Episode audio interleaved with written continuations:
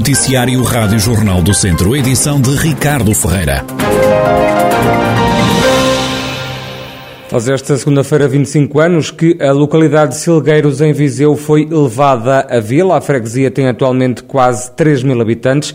O presidente da Junta de Silgueiros, Rui Mendes, sublinha que a vila, desde 20 de junho de 1997, tem crescido e acredita que as perspectivas de crescimento são as melhores para atrair e fixar mais pessoas na localidade. Silgueiros, de facto, comemora 25 anos da sua elevação à vila. Quando houvesse elevação à vila, podemos dizer que Silgueiros cresceu com novas valências, com outros apoios que, que entretanto apareceram, criou novas oportunidades também às pessoas de Silgueiros e também criou expectativas. Rui Mendes, presidente da Junta de Freguesia de Silgueiros, esta segunda-feira assinalam-se os 25 anos da elevação da localidade a Vila. A data vai ser comemorada com a realização da Conferência 25 anos da Vila de Silgueiros, o que mudou e perspectivas de futuro. A iniciativa está agendada para as 9 da noite no auditório da Junta de Freguesia. É um objetivo antigo a Escola Profissional Mariana Seixas, sediada em Viseu e com um polo em Castro Daire, quer expandir-se para Mangualde. O diretor do estabelecimento de ensino, Nuno Marques, fala sobre este alargamento que é uma ambição antiga. A verdade é que, é que nós temos muitos alunos da, da, da parte sul do distrito de Viseu e acho que é uma boa resposta às necessidades da, da população, dos jovens dos conselhos mais a sul, se pudermos levar a escola para mais perto deles, temos a certeza que, que muitos deles, ou mais ainda, uh, integrarão o corpo discente da, da, Escola Profissional Mariana Seixas. Nós temos todos os anos cerca de, de, de 30, 40 alunos uh, entre Mangualde, Nova de Castelo, Carregal de Sal, Melas, e achamos que, que uma, que uma uma delegação na zona sul do distrito não vem, não vem incomodar, mas antes sim acrescentar valor, que é aquilo que melhor nós sabemos fazer à nossa comunidade. A Mariana Seixas quer instalar-se no edifício do antigo colégio da cidade. O projeto vem já do tempo do anterior executivo, ainda não vai ser neste ano letivo que vai avançar. Para este ano letivo já passaram as datas uh, limites para podermos avançar com o novo projeto. Nós, no ano letivo passado, e entregamos toda a documentação na, na DGEST, no Ministério da Educação, no entanto, com uns atrasos que houve, burocráticos e tudo isso, não conseguimos avançar ainda, como eu dizia há pouco, o anterior Executivo.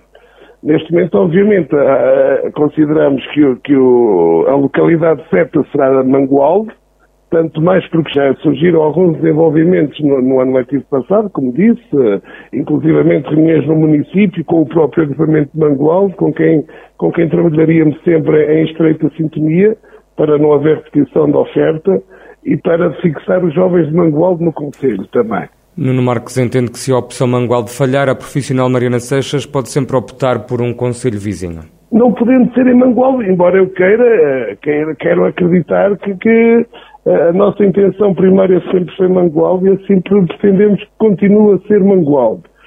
Se não puder ser, eh, temos sempre ali alguns conselhos eh, limítrofes de, de Mangualde, que, que, embora não tenha havido qualquer tipo de contacto da nossa parte nesse sentido, mas tenho a certeza que, que, que viriam com bons olhos a abertura de uma delegação de uma escola profissional no Conselho, que não terão certeza absoluta, não é? Nuno Marcos, diretor da Escola Profissional Mariana Seixas, que quer alargar-se para o município de Mangualde. Carlos Almeida, presidente da Junta de São João de Lourosa em Viseu, o novo coordenador distrital da ANAFRA, Associação Nacional de Freguesias. A nova direção do Conselho Diretivo Distrital já tomou posse em declarações à Rádio Jornal do Centro. Carlos Almeida promete um mandato de quatro anos de proximidade com as freguesias. A ANAFRA, portanto, é uma associação que representa as freguesias, ou seja, neste sentido, portanto, estamos a falar daquilo que são os problemas e a defesa de todos os interesses das freguesias, sejam elas grandes, pequenas, eh, urbanas, rurais, portanto, há problemas que são comuns e, portanto, é isso que nós nos propomos, é de facto termos um, portanto, um, um mandato de proximidade com as freguesias e, portanto, e preocuparmos acima de tudo com a defesa dos interesses daquilo que são os grandes objetivos das freguesias e dar-lhes a notoriedade que efetivamente merecem. A delegação de competências é uma das preocupações de Carlos Almeida. O autarca defende um reforço dessa transferência de poderes. A delegação de competência, efetivamente, é uma delas, porque achamos que, de facto, portanto, ainda cresce parece perfeito, é algo que de facto devia ser reforçado. Pronto, cada vez há mais necessidade, porque se nós formos a ver as freguesias, portanto, em termos de poder local, são aquelas que têm uma maior proximidade com as populações, somos nós que estamos sempre na primeira linha. Ora, é natural que, de facto, quando as nossas populações eh, se veem confrontadas com alguma situação, a primeira linha eh, são sempre as freguesias. Portanto, e é aqui que, de facto, eh, nós eh, portanto, conhecemos mais em concreto o problema, de facto, das nossas populações. Então, e só com os meios, eh, enfim, sabemos que são sempre escassos, portanto nunca teremos de certeza, portanto, todos os recursos que necessitaríamos, de facto somos para ajudarmos a resolver esses problemas. Carlos Almeida, coordenador distrital da ANAFRA, Associação Nacional de Freguesias, ele que apela ainda à união entre todas as autarquias. Nelas decidiu aderir à rede europeia dos municípios amigos das famílias. O presidente da autarquia, Joaquim Amaral, justifica a decisão para reforçar os meios de apoio a famílias mais desprotegidas e também mais fragilizadas.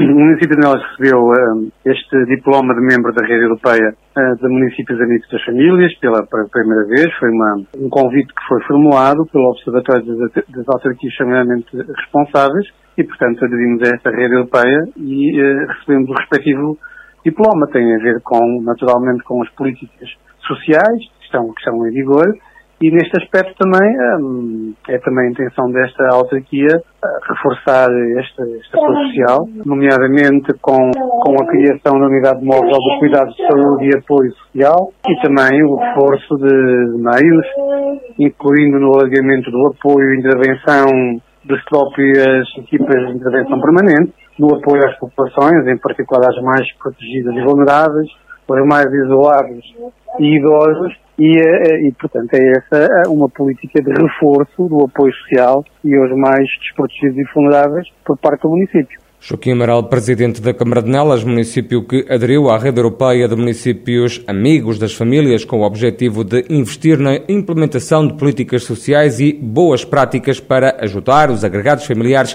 mais vulneráveis do Conselho. O projeto No Fio da Palavra chegou à segunda edição. Desta vez são o Campo, Rio de Loba e São João de Larosa, em Viseu, as freguesias que emprestam as histórias ao projeto do coletivo Mochos no Telhado e que as vai recontar num espetáculo de teatro musicado.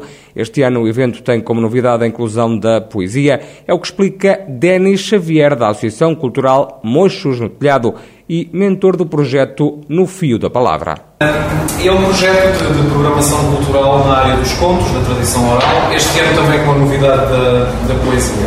Este projeto de, de programação insere em si atividades para todos os públicos, temos espetáculos uh, para a infância, para famílias com crianças, vamos ter espetáculos de narração oral, espetáculos de poesia, também tem em si uma, uma particularidade que o difere porque não é só um projeto de programação, é, serve também de. contém em si um mecanismo que, de certa forma, auxilia na preservação do património material das freguesias do Conselho de Viseu, através da recuperação de narrativas, da recuperação de histórias, da recuperação de memórias. Uh, trabalhamos sempre com três freguesias.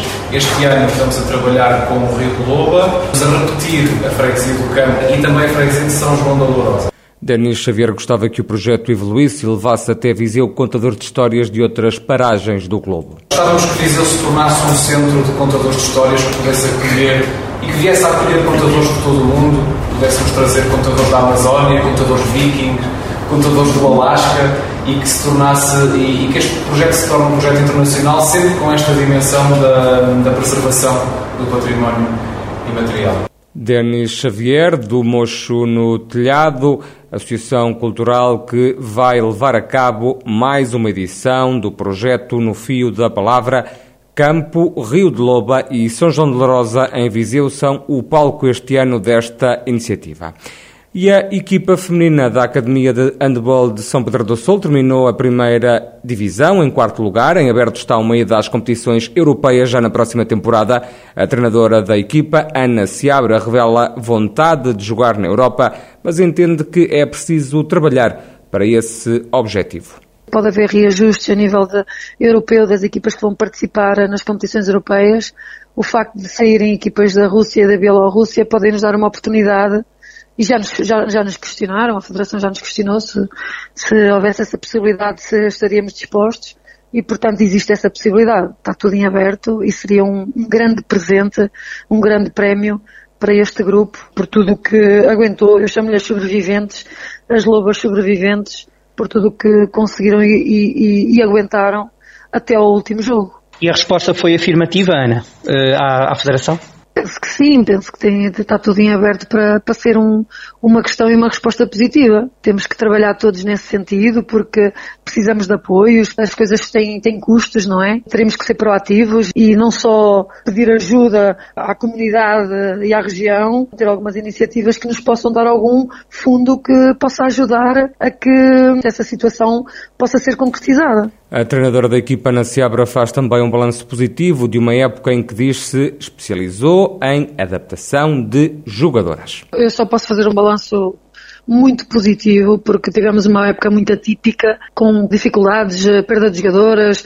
Não tivemos uh, muitas, imensas lesões graves, tivemos duas agora no final. Nós ao longo do ano perdemos 11 jogadoras por diversos motivos, ou de trabalho, ou familiares. Uh, acho que o grupo que ficou foram umas sobreviventes e, e um, um grupo que acreditou no trabalho até ao fim e eu só tenho que estar realmente, aliás, o clube tem que estar realmente muito satisfeito e muito orgulhoso da superação e da resiliência que estas atletas que lutaram até ao fim e acreditaram nas coisas até ao fim. E, portanto, tivemos aqui adaptações constantes. Eu, eu, costumo dizer que fiz aqui um doutoramento em adaptações este ano, mas valeu a pena. Ana Seabra, treinadora da equipa de handball da Academia de São Pedro do Sul, o clube terminou em quarto lugar na primeira divisão de handball feminino.